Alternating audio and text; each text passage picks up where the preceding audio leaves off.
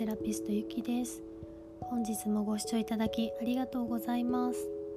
皆さん今日はいかがお過ごしでしょうか？最近ねまだあのー、天気がなかなか優れないので頭痛があったりとか体調が優れない方もいらっしゃると思うんですけどなるべくねストレスをためないようにこんな時もあるなと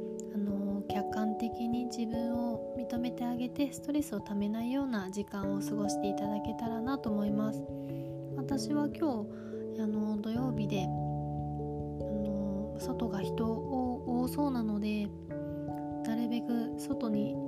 休みの日は出ないようにして過ごしています。あんまりね人が多いとこって、まあ、ディズニーランドとかは好きですけど街中の人混みっていうのがあんまり好きではないのでなるべく人混みを避けて普段は生活しています。あのー、ねあの都内にいるとたくさん人がいるので引っ越せばいいんでしょうけど私がやっている仕事がどうしても東京メインでもうずっとしてきたのでなかなか地方に住むっていう計画ができないのでいずれかはねあの地方に住みながら仕事をしたいなとは思うんですけど羨ましいですよね。あの自然に住みながらこういった配信とか SNS とかでしっかりと生活費を稼いでらっしゃる方たくさんいるじゃないですか今。いや本当に羨ましいなと思います。私はもう完全に技術職なので直接会わないと収入が得られないですしあの場所もどうしても限りがあるので今後はこの仕事に限らずいろいろな仕事にもチャレンジしていけたらなと最近思っています。で今日はですね話は変わるんですけどあの美容のお話をしたいと思います。でテーマは美肌ですね。美肌効果を保つ食材というお話をしたいと思います。皆さん美肌のために何かされてますか、まあ、お化粧品使ったりとかあのー、美容外科とか行かれてる方いると思うんですけど、まあ、個人的な意見ですがあんまり化粧品っていうのは何でしょう？すごく効果が出るっていうのは思っていなくって特に化粧水とかも、まあ、もちろんつける分には全然いいんですけど肌を整えるっていう。でもあの化粧水をつけることによって張りが出たりとかシワが消えたりとかシミが消えるっていうのは正直ないと思います。あの、まあ、難しい話になってくるので直接こういった声だけで伝えづらい部分もあるんですけどお化粧品お化粧水とか美容液クリームっていうのがお肌に浸透するものって何でしょう奥まで浸透するとかよく表現してますけど奥ってそんな奥じゃなくって表面的な奥でしまでしか吸収されないんですね、まあ、なぜかというと本当に他のものお風呂に入ったりとかプールとか海とかに行った時にお肌にぐんぐん吸収されるものだとあのむくんで死んじゃうのでお肌の機能として肌の奥深くまで浸透するっていうのはないです。まあそれこうあの美容外科とかで機械を使ってもう少しあの神秘層とかまで美容成分を浸透させるっていうなどあると思うんですけど市販で売ってるものとかデパコスデパートのコスメとかでもそんなに関わらないと私は思っています。あとあの自分が好きなブランドとかあのパッケージとかそういったものでお化粧品を選んで自宅に置いていくことで気分が上がったりとか見てるだけでもあの幸せな気持ちになれたりっていう方法で使ってうっていう方法の方がいいと思います。お化粧品を使ったからといって改善できるっていうものはで、まあ、すぐに改善っていうのは正直難しいと思うのでここであの今日はおすすめなものが、あ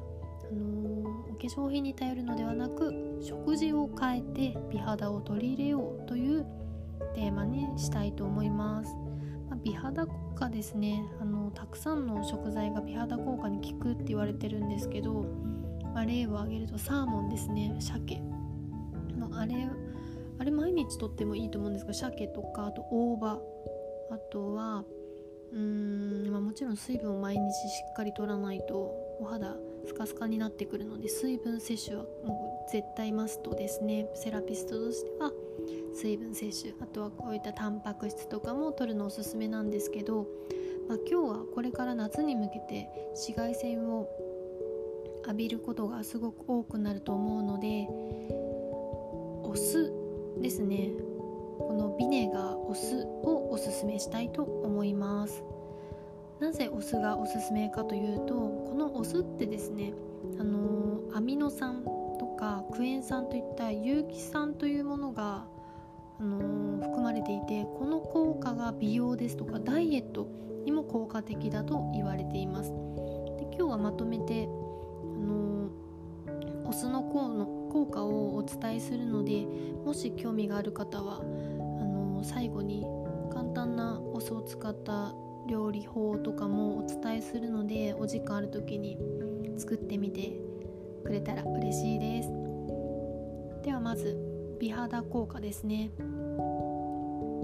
まずアミノ酸が、あのー、お酢に入ってるアミノ酸という効能はお肌の水分を保つ効能がすごく高いので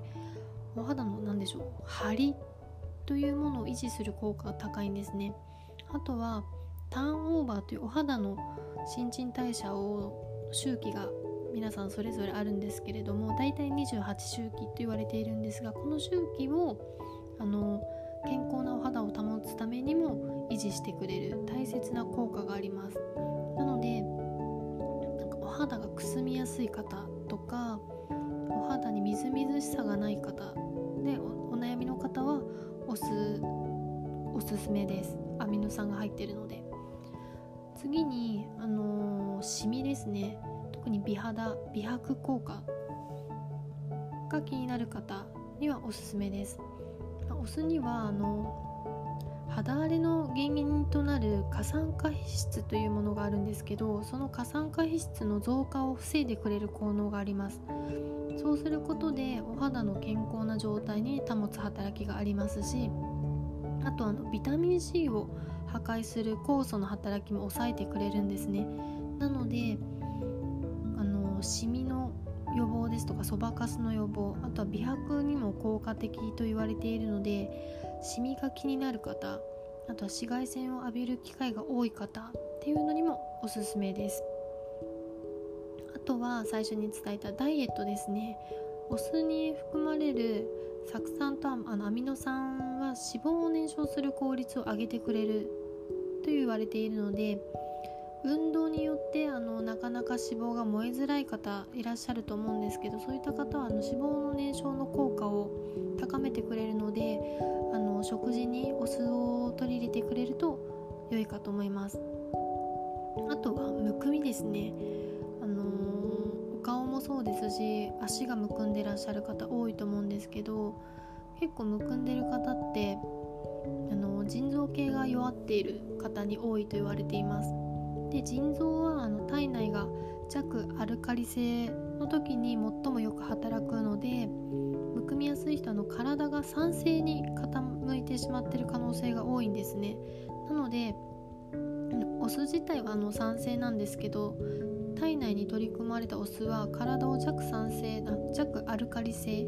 に保つ働きがあるのでむくみの解消にも効果的です。このお酢という効能だけでむくみダイエットの脂肪燃焼効果シミを防いで美白効果あとは美肌効果ですね。こういった素晴らしい女性にとっては本当に素晴らしい効能があるのでこれからあの美肌？またあのだコロナとかで自宅にいる機会が多くなると思うんでお料理する時間とかも増えると思うんですけれどもそこでお酢を使った料理っていうのを一品入れていただくのも良いかと思います。でちょうど私が先ほどあの、ご飯の準備夜ご飯の準備をしていてあの、ちょうどお酢を使った料理を作っていたのでもう簡単なのでそれをおすすめしたいと思います。料理はあの野菜のマリネです。野菜とハムのマリネですね。で基本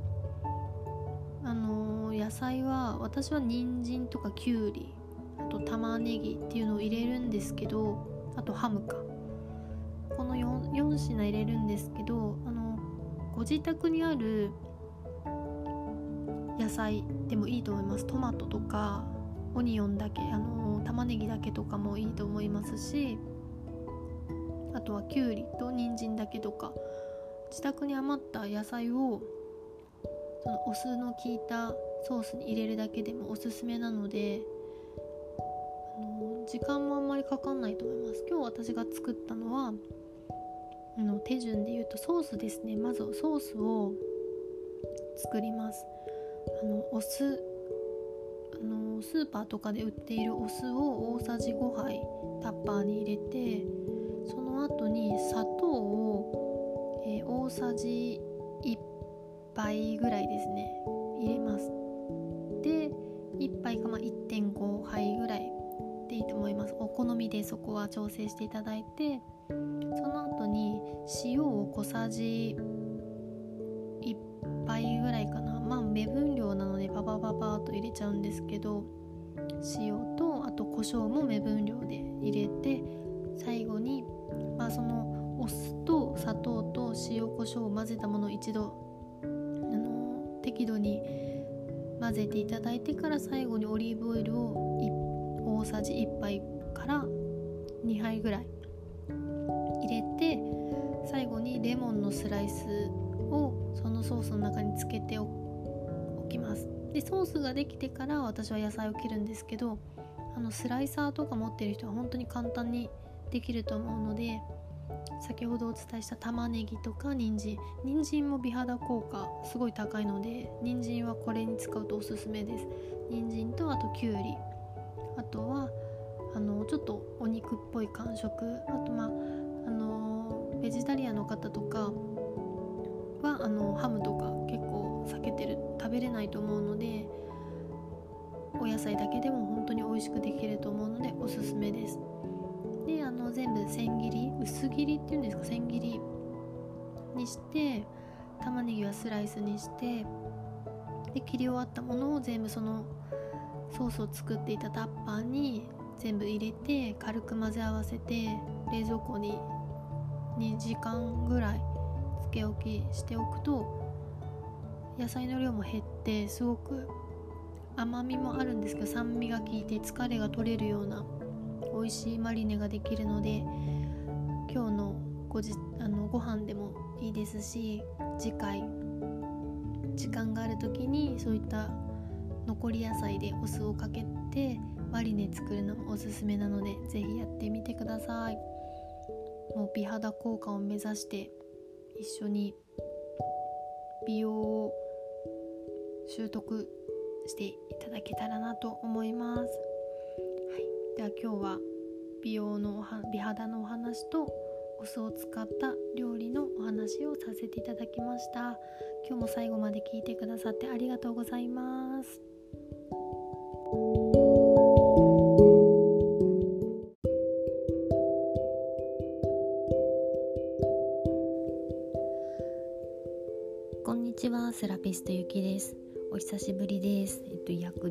間ぶりの放送となるんですが皆さんいかがお過ごしでしょうか、えー、ちょっと久々で何話そうかと思っているんですけど、まあ、2週間最後に放送したのが7月14日でで約2週間ほど空いてしまったんですが、まあ、実はですね私首の病気になっちゃって病気って言ってもまあ大げさではないんですけど首のヘルニアのまあちょちょっと手前みたいな症状になってしまって本当言葉も発することができないぐらい。でまあ下も向けないしコルセットをした状態で今過ごしていました。で症状はだいぶ良くなってコルセットも寝る時は外して寝たりとかちょっとずつ普通の生活ができるようになってきました。なので久々に放送しています、まあ、首ですね。この放送を聞いてる方でヘルニアとか、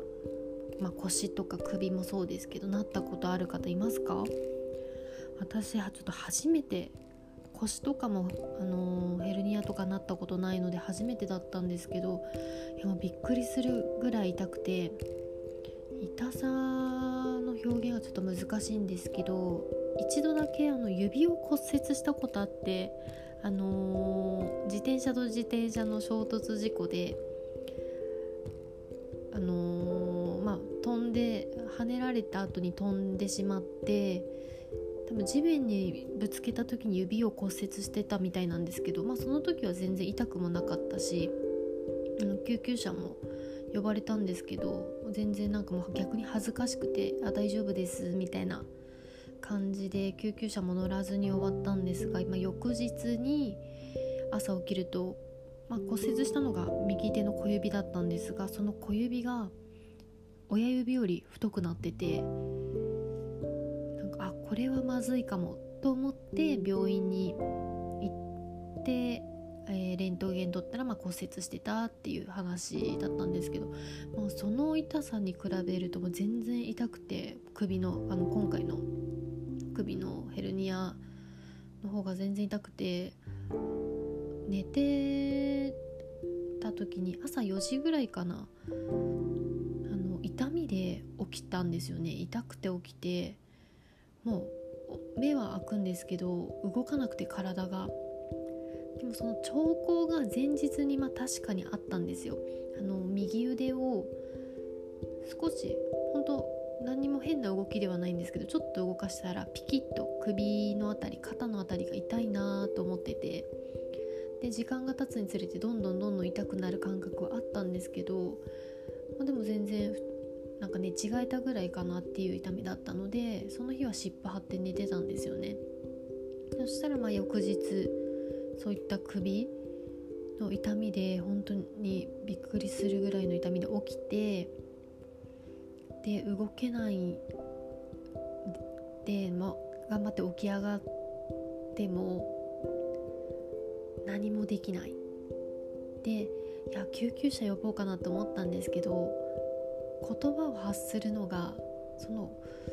震えっていうんですかね言葉を発する時の振動すらもう痛みが走って話せない。でも痛すぎて涙が出そうなんですけどその涙を出すことすら痛いみたいな。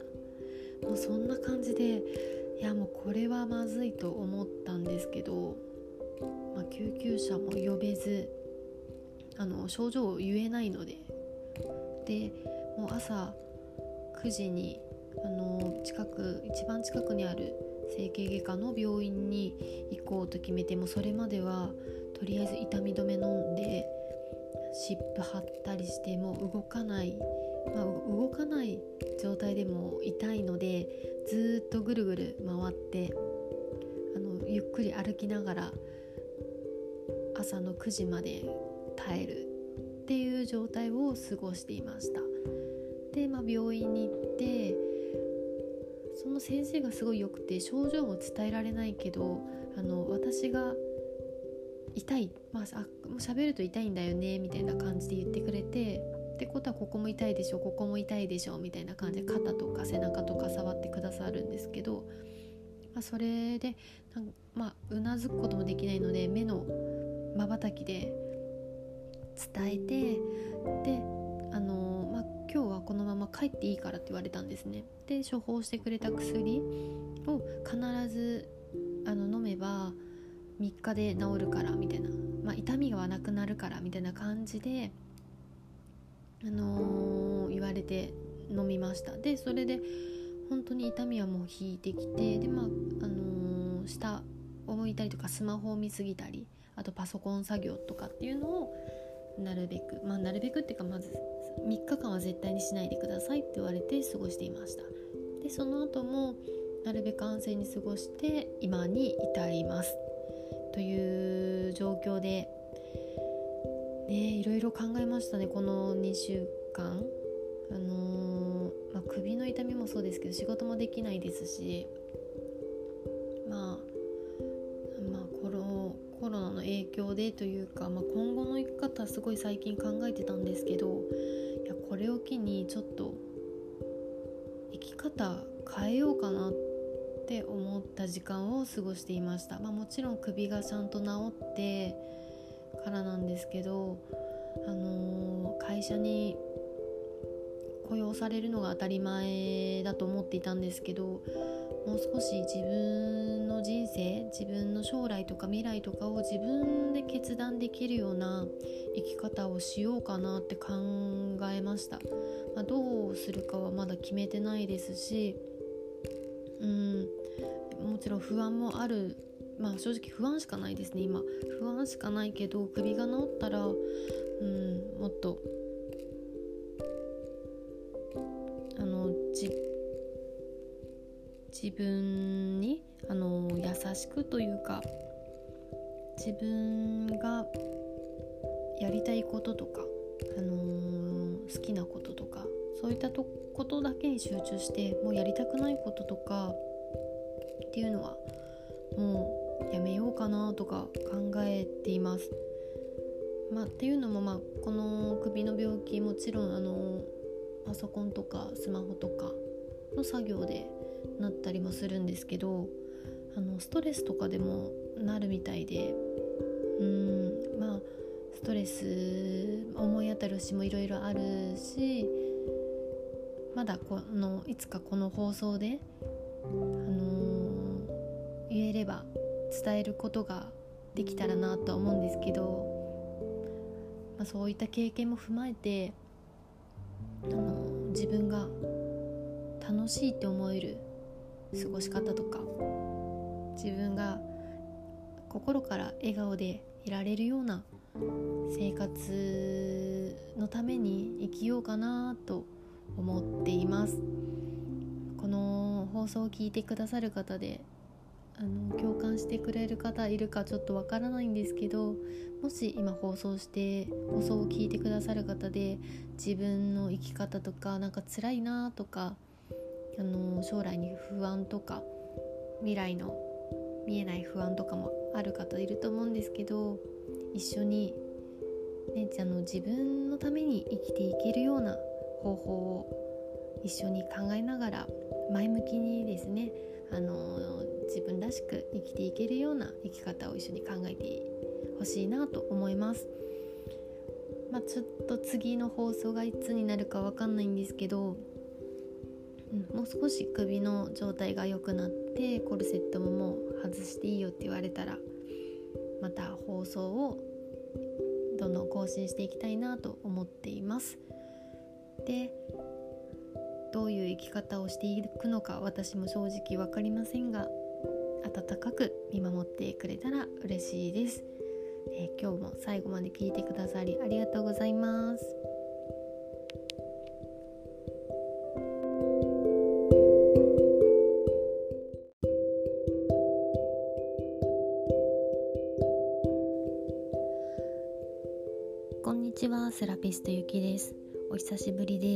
と約2週間ぶりの放送となるんですが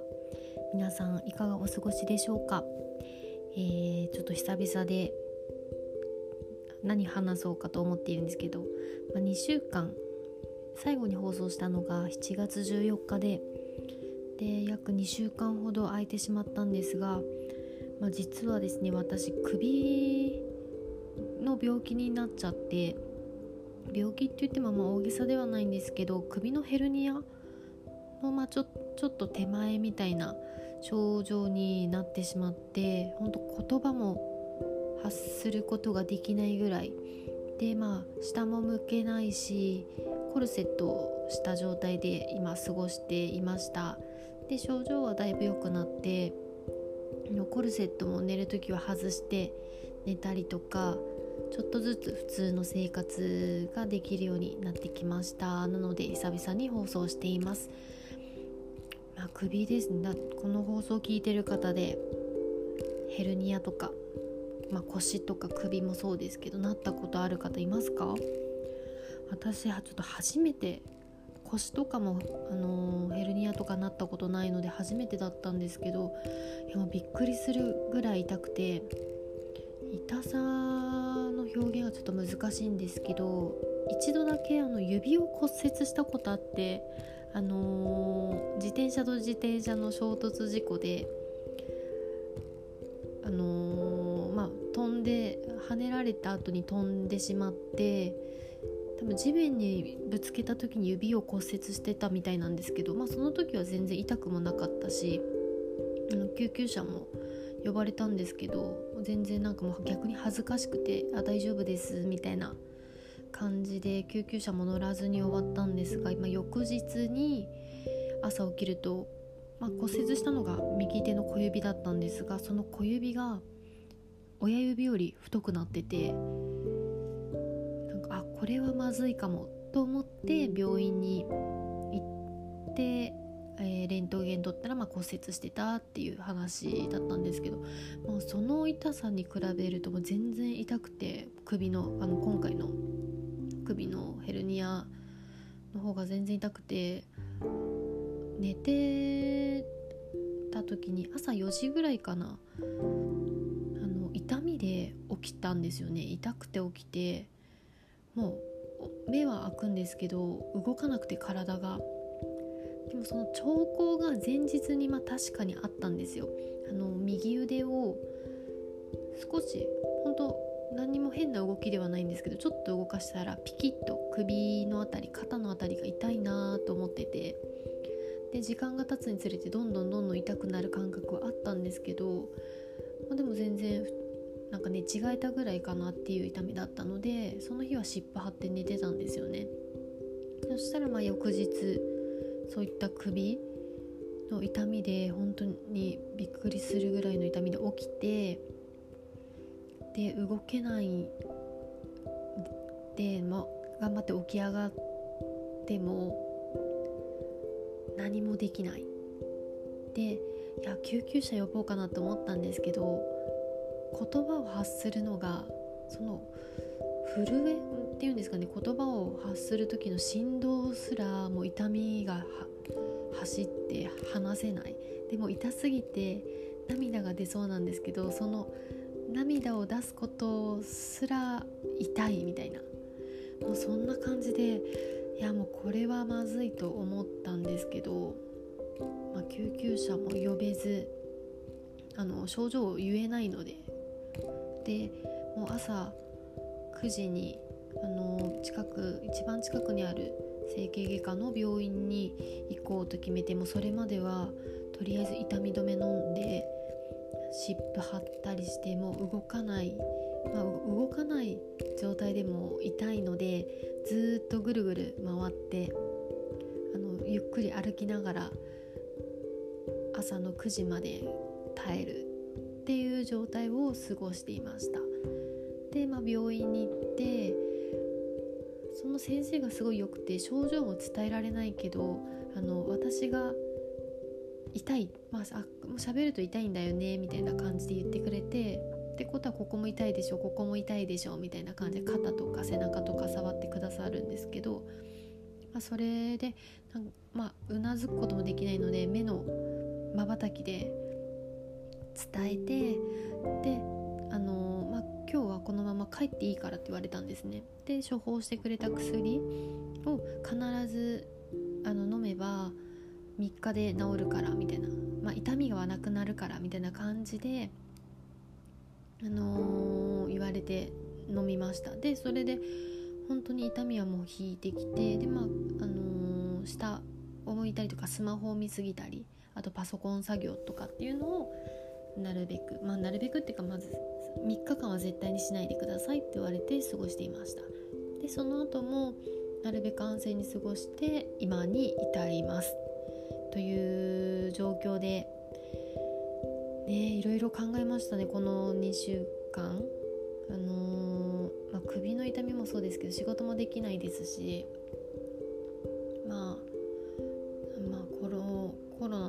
の影響でというか、まあ、今後の生き方すごい最近考えてたんですけどいやこれを機にちょっと生き方変えようかなって思った時間を過ごしていました、まあ、もちろん首がちゃんと治ってからなんですけど、あのー、会社に雇用されるのが当たり前だと思っていたんですけどもう少し自分の人生自分の将来とか未来とかを自分で決断できるような生き方をしようかなって考えました、まあ、どうするかはまだ決めてないですしうんもちろん不安もある。まあ正直不安しかないですね今。不安しかないけど首が治ったらうんもっとあのじ自分にあの優しくというか自分がやりたいこととか、あのー、好きなこととかそういったことだけに集中してもうやりたくないこととかっていうのはもうやめようかなとか考えています。まあ、っていうのも、まあ、この首の病気もちろんあのパソコンとかスマホとかの作業でなったりもするんですけど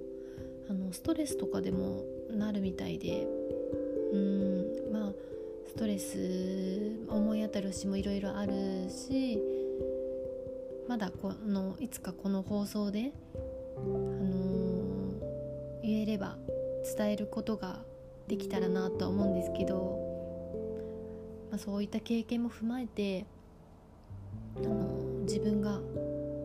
楽しいって思える過ごし方とか自分が心から笑顔でいられるような生活のために生きようかなと思っています。この放送を聞いてくださる方であの共感してくれる方いるかちょっとわからないんですけどもし今放送して放送を聞いてくださる方で自分の生き方とかなんか辛いなとかあの将来に不安とか未来の見えない不安とかもある方いると思うんですけど一緒に、ね、あの自分のために生きていけるような方法を一緒に考えながら前向きにですねあの自分らしく生きていけるような生き方を一緒に考えてほしいなと思います。まあ、ちょっと次の放送がいつになるかわかんないんですけど、もう少し首の状態が良くなってコルセットももう外していいよって言われたらまた放送をどんどん更新していきたいなと思っています。でどういう生き方をしていくのか私も正直分かりませんが温かく見守ってくれたら嬉しいです、えー、今日も最後まで聞いてくださりありがとうございます。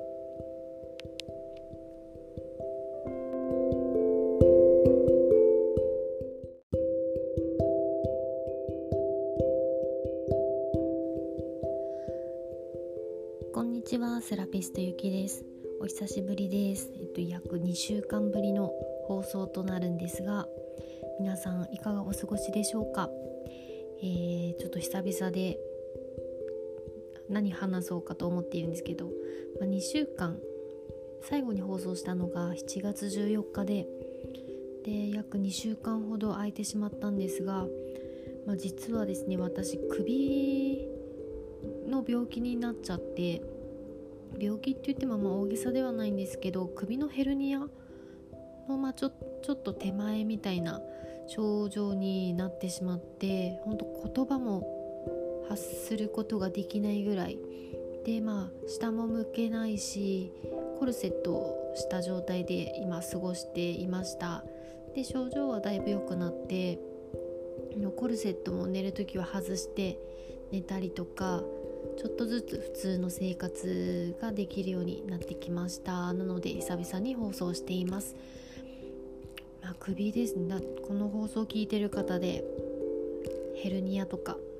まあ、腰とか首もそうですけどなったことある方いますか？私はちょっと初めて腰とかも、あのー、ヘルニアとかなったことないので初めてだったんですけどいやびっくりするぐらい痛くて痛さ表現はちょっと難しいんですけど一度だけあの指を骨折したことあってあのー、自転車と自転車の衝突事故であのー、まあ飛んで跳ねられた後に飛んでしまって多分地面にぶつけた時に指を骨折してたみたいなんですけど、まあ、その時は全然痛くもなかったしあの救急車も呼ばれたんですけど全然なんかもう逆に恥ずかしくて「あ大丈夫です」みたいな感じで救急車も乗らずに終わったんですが、まあ、翌日に朝起きると、まあ、骨折したのが右手の小指だったんですがその小指が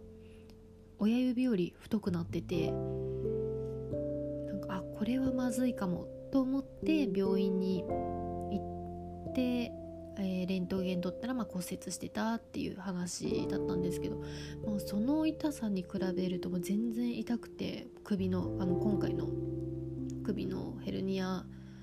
の方が全然痛くて寝てた時に朝4時ぐらいかなあの痛みで起きたんですよね。痛くて起きてもう目は開くんですけど動かなくて体が。でもその兆候が前日にま確かにあったんですよ。あの右腕を少し本当何にも変な動きではないんですけどちょっと動かしたらピキッと首の辺り肩の辺りが痛いなと思ってて。で時間が経つにつれてどんどんどんどん痛くなる感覚はあったんですけど、まあ、でも全然なんか寝違えたぐらいかなっていう痛みだったのでその日は湿布貼って寝てたんですよね。そしたらまあ翌日そういった首の痛みで本当にびっくりするぐらいの痛みで起きてで動けないで、ま、頑張って起き上がっても何もできない。でいや救急車呼ぼうかなと思ったんですけど言葉を発するのがその震えていうんですかね言葉を発する時の振動すらもう痛みが走って話せないでも痛すぎて涙が出そうなんですけどその涙を出すことすら痛いみたいなもうそんな感じでいやもうこれはまずいと思ったんですけど、まあ、救急車も呼べずあの症状を言えないのででもう朝9時にあの近く一番近くにある整形外科の病院に行こうと決めてもそれまではとりあえず痛み止め飲んで湿布貼ったりしてもう動かない、まあ、動かない状態でも痛いのでずっとぐるぐる回ってあのゆっくり歩きながら朝の9時まで耐えるっていう状態を過ごしていました。で、まあ、病院に行ってその先生がすごい良くて症状を伝えられないけどあの私が痛いまあ喋ると痛いんだよねみたいな感じで言ってくれてってことはここも痛いでしょここも痛いでしょみたいな感じで肩とか背中とか触ってくださるんですけど、まあ、それでなんまあうなずくこともできないので目のまばたきで伝えてであのまあ今日はこのまま帰っていいからって言われたんですね。で処方してくれた薬を必ずあの飲めば3日で治るからみたいな、まあ、痛みがなくなるからみたいな感じで、あのー、言われて飲みました。でそれで本当に痛みはもう引いてきてでまあ、あのー、下を向いたりとかスマホを見すぎたりあとパソコン作業とかっていうのをなるべくまあなるべくっていうかまず3日間は絶対にしないでくださいって言われて過ごしていました。でその後もなるべく安静に過ごして今に至りますという状況でねいろいろ考えましたね。この2週間。あのー、まあ、首の痛みもそうですけど仕事もできないですしまあまあコロコロナの影響でというか、まあ、今後の生き方すごい最近考えてたんですけどこれを機にちょっと生き方変えようかなって思った時間を過ごしていました、まあ、もちろん首がちゃんと治ってからなんですけど、あのー、会社に雇用されるのが当たり前だと思っていたんですけどもう少し自分の人生自分の将来とか未来とかを自分で決断できるような生き方をしようかなって考えました、まあ、どうするかはまだ決めてないですしうんもちろん不安もある。まあ正直不安しかないですね今。不安しかないけど首が治ったらうんもっと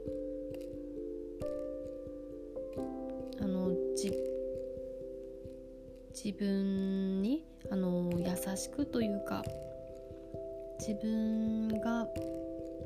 やりたいこととか、あのー、好きなこととかそういったとことだけに集中してもうやりたくないこととかっていうのはもうやめようかなとか考えています。まあ、っていうのも、まあ、この首の病気もちろんあのパソコンとかスマホとかの作業でなったりもするんですけどあのストレスとかでもなるみたいでうんまあストレス思い当たる節もいろいろあるしまだこのいつかこの放送で、あのー、言えれば伝えることができたらなとは思うんですけど、まあ、そういった経験も踏まえて、あのー、自分が楽しいって思える過ごし方とか自分が心から笑顔でいられるような生活のために生きようかなと思っています。この放送を聞いてくださる方であの共感してくれる方いるかちょっとわからないんですけどもし今放送して放送を聞いてくださる方で自分の生き方とかなんか辛いなとかあの将来に不安とか未来の見えない不安とかもある方いると思うんですけど一緒に、ね、あの自分のために生きていけるような方法を一緒に考えながら前向きにですねあの自分らしく生きていけるような生き方を一緒に考えてほしいなと思います。まあ、ちょっと次の放送がいつになるかわかんないんですけど、うん、もう少し首の状態が良くなってコルセットももう外していいよって言われたらまた放送をどんどん更新していきたいなと思っています。でどういう生き方をしていくのか私も正直分かりませんが温かく見守ってくれたら嬉しいです、え、今日も最後まで聞いてくださりありがとうございます。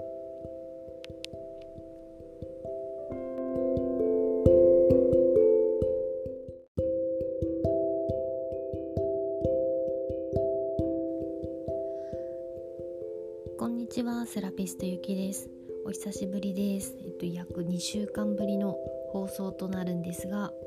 皆さんいかがお過ごしでしょうか、えー、ちょっと久々で何話そうかと思っているんですけど、まあ、2週間最後に放送したのが7月14日でで約2週間ほど空いてしまったんですが、まあ、実はですね私首の病気になっちゃって病気って言ってもまあ大げさではないんですけど首のヘルニアのまあちょちょっと手前みたいな症状になってしまって本当言葉も発することができないぐらい。でまあ下も向けないしコルセットをした状態で今過ごしていました。で症状はだいぶ良くなってコルセットも寝る時は外して寝たりとかちょっとずつ普通の生活ができるようになってきました。なので久々に放送しています、まあ、首ですね。この放送を聞いてる方でヘルニアとか、まあ、腰とか首もそうですけどなったことある方いますか？私はちょっと初めて腰とかも、あのー、ヘルニアとかなったことないので初めてだったんですけどいやびっくりするぐらい痛くて痛さの表現はちょっと難しいんですけど一度だけあの指を骨折したことあってあのー、自転車と自転車の衝突事故であのー、まあ飛んで跳ねられた後に飛んでしまって多分地面にぶつけた時に指を骨折してたみたいなんですけど、まあ、その時は全然痛くもなかったしあの救急車も呼ばれたんですけど全然なんかもう逆に恥ずかしくて「あ大丈夫です」みたいな感じで救急車も乗らずに終わったんですが今翌日に朝起きると、まあ、骨折したのが右手の小指だったんですがその小指が親指より太くなっててなんかあこれはまずいかもと思って病院に行って、えー、レントゲン取ったらま骨折してたっていう話だったんですけど、まあ、その痛さに比べるともう全然痛くて首のあの今回の首のヘルニアの方が全然痛くて寝てた時に朝4時ぐらいかなあの痛みで起きたんですよね。痛くて起きてもう目は開くんですけど動かなくて体が。でもその兆候が前日にまあ確かにあったんですよ。あの右腕を少し本当何も変な動きではないんですけどちょっと動かしたらピキッと首の辺り肩の辺りが痛いなと思っててで時間が経つにつれてどんどんどんどん痛くなる感覚はあったんですけど、まあ、でも全然なんか寝違えたぐらいかなっていう痛みだったのでその日は湿布貼って寝てたんですよね。そしたらまあ翌日そういった首の痛みで本当にびっくりするぐらいの痛みで起きてで動けない。で、ま、頑張って起き上がっても何もできない。でいや救急車呼ぼうかなと思ったんですけど言葉を発するのがその震えっていうんですかね言葉を発する時の振動すらもう痛みが走って話せない。でも痛すぎて涙が出そうなんですけどその涙を出すことすら痛いみたいな。もうそんな感じでいやもうこれはまずいと思ったんですけど、まあ、救急車も呼べずあの症状を言えないので。でもう朝9時にあの近く一番近くにある整形外科の病院に行こうと決めてもそれまではとりあえず痛み止め飲んで湿布貼ったりしても動かない、まあ、動かない状態でも痛いのでずっとぐるぐる回ってあのゆっくり歩きながら朝の9時まで耐えるっていう状態を過ごしていました。で、まあ、病院に行ってその先生がすごい良くて症状も伝えられないけどあの私が痛い。まあ喋ると痛いんだよねみたいな感じで言ってくれてってことはここも痛いでしょここも痛いでしょみたいな感じで肩とか背中とか触ってくださるんですけど、まあ、それでまあうなずくこともできないので目のまばたきで伝えてであのまあ今日はこのまま帰っていいからって言われたんですね。で処方してくれた薬を必ずあの飲めば3日で治るからみたいな、まあ、痛みがなくなるからみたいな感じで、あのー、言われて飲みました。でそれで本当に痛みはもう引いてきてでまあ、あのー、下を向いたりとかスマホを見すぎたりあとパソコン作業とかっていうのをなるべくまあなるべくっていうかまず3日間は絶対にしないでくださいって言われて過ごしていました。でその後もなるべく安静に過ごして今に至ります。という状況でねいろいろ考えましたねこの2週間。あのー、まあ、首の痛みもそうですけど仕事もできないですしまあまあコロコロナの影響でというか、まあ、今後の生き方すごい最近考えてたんですけどいやこれを機にちょっと生き方変えようかなってって思った時間を過ごしていました、まあ、もちろん首がちゃんと治ってからなんですけど、あのー、会社に雇用されるのが当たり前だと思っていたんですけどもう少し自分の人生自分の将来とか未来とかを自分で決断できるような生き方をしようかなって考えました、まあ、どうするかはまだ決めてないですしうん。もちろん不安もあるまあ正直不安しかないですね今不安しかないけど首が治ったらうんもっとあのじ自分にあの優しくというか自分がやりたいこととか、あのー、好きなこととかそういったとことだけに集中してもうやりたくないこととかっていうのはもうやめようかなとか考えています。まあ、っていうのも、まあ、この首の病気もちろんあのパソコンとかスマホとかの作業でなったりもするんですけどあのストレスとかでもなるみたいでうんまあストレス思い当たる節もいろいろあるしまだこのいつかこの放送で、あのー、言えれば伝えることができたらなとは思うんですけど、まあ、そういった経験も踏まえて、あのー、自分が楽しいって思える過ごし方とか自分が心から笑顔でいられるような生活のために生きようかなと思思っています。この放送を聞いてくださる方であの共感してくれる方いるかちょっとわからないんですけどもし今放送して放送を聞いてくださる方で自分の生き方とかなんか辛いなとかあの将来に不安とか未来の見えない不安とかもある方いると思うんですけど一緒に、ね、あの自分のために生きていけるような方法を一緒に考えながら前向きにですねあの自分らしく生きていけるような生き方を一緒に考えてほしいなと思います。まあ、ちょっと次の放送がいつになるかわかんないんですけど、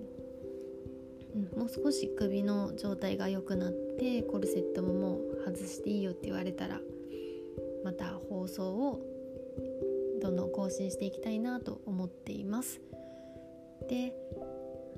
どういう生き方をしていくのか私も正直分かりませんが温かく見守ってくれたら嬉しいです、えー、今日も最後まで聞いてくださりありがとうございます。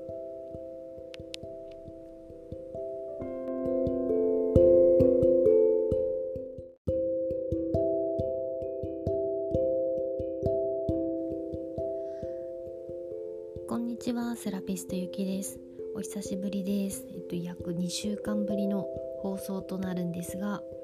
皆さんいかがお過ごしでしょうか、えー、ちょっと久々で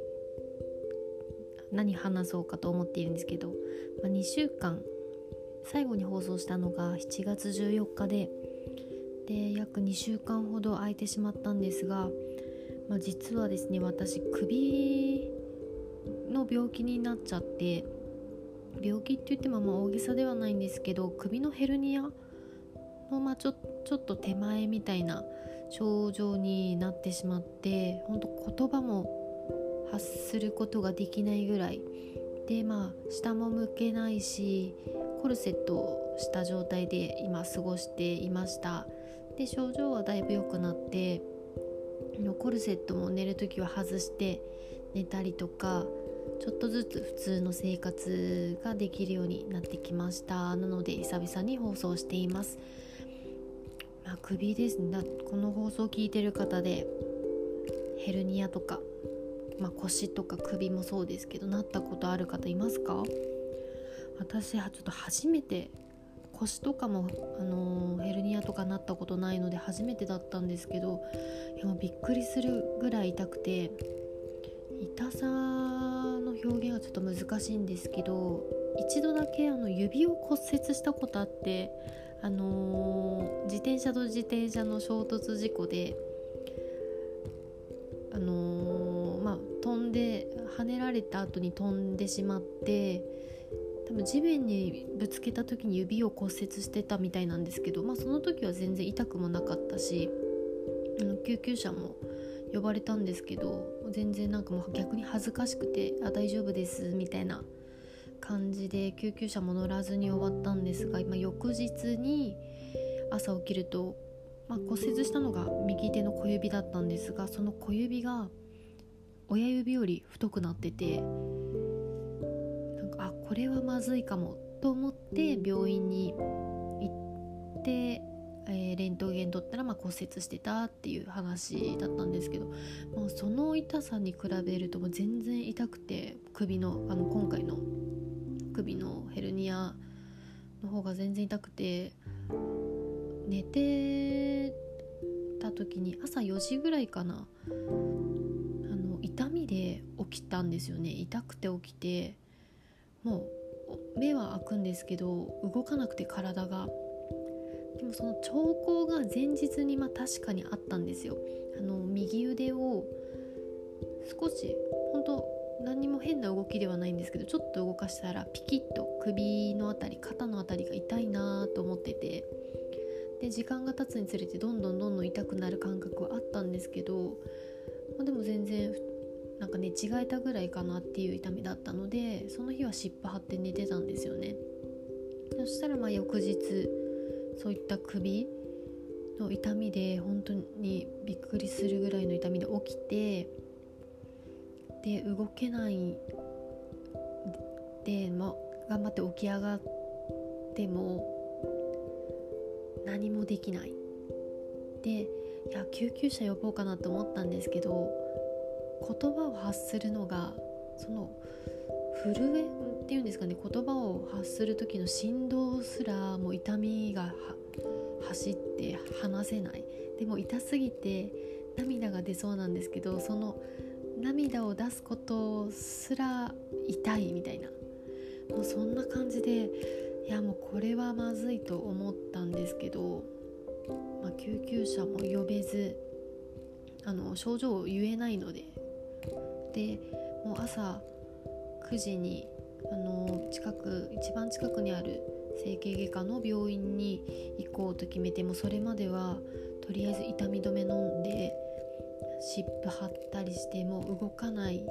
まあ、動かない状態でも痛いのでずっとぐるぐる回ってあのゆっくり歩きながら朝の9時まで耐えるっていう状態を過ごしていました。で、まあ、病院に行ってその先生がすごい良くて症状も伝えられないけどあの私が痛いまあ喋ると痛いんだよねみたいな感じで言ってくれてってことはここも痛いでしょここも痛いでしょみたいな感じで肩とか背中とか触ってくださるんですけど、まあ、それでなんまあうなずくこともできないので目のまばたきで伝えてであの、今日はこのまま帰っていいからって言われたんですね。で処方してくれた薬を必ずあの飲めば3日で治るからみたいな、まあ、痛みがなくなるからみたいな感じであのー、言われて飲みました。でそれで本当に痛みはもう引いてきてでまああのー、下を向いたりとかスマホを見すぎたりあとパソコン作業とかっていうのをなるべくまあなるべくっていうかまず3日間は絶対にしないでくださいって言われて過ごしていました。でその後もなるべく安静に過ごして今に至りますという状況でねいろいろ考えましたねこの2週間。あのー、まあ、首の痛みもそうですけど仕事もできないですし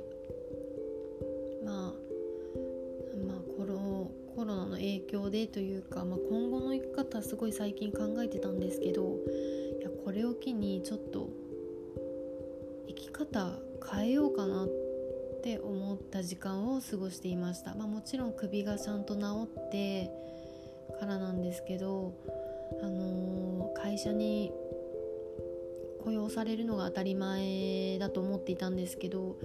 もう少し自分の人生自分の将来とか未来とかを自分で決断できるような生き方をしようかなって考えました、まあ、どうするかはまだ決めてないですしうんもちろん不安もある。まあ正直不安しかないですね今。不安しかないけど首が治ったらうんもっと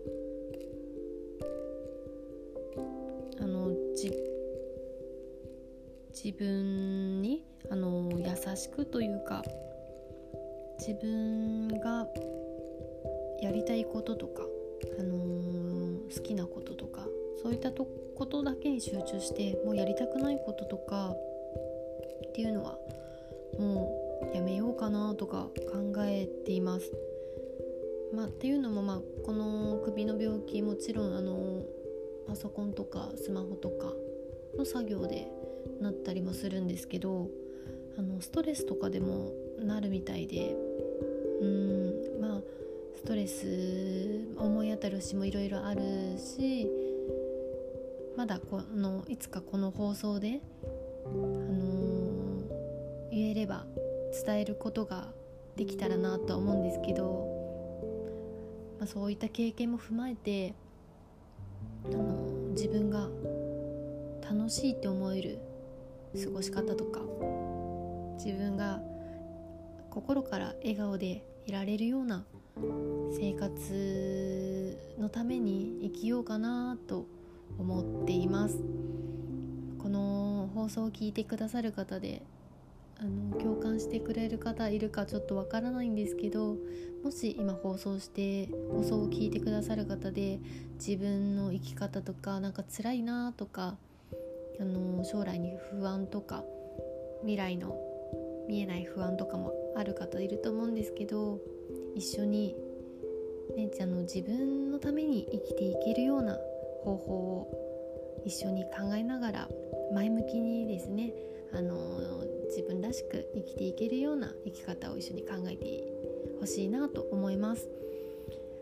まあ、ちょっと次の放送がいつになるかわかんないんですけど、うん、もう少し首の状態が良くなってコルセットももう外していいよって言われたらまた放送をどんどん更新していきたいなと思っています。でどういう生き方をしていくのか私も正直分かりませんが温かく見守ってくれたら嬉しいです、え、今日も最後まで聞いてくださりありがとうございます。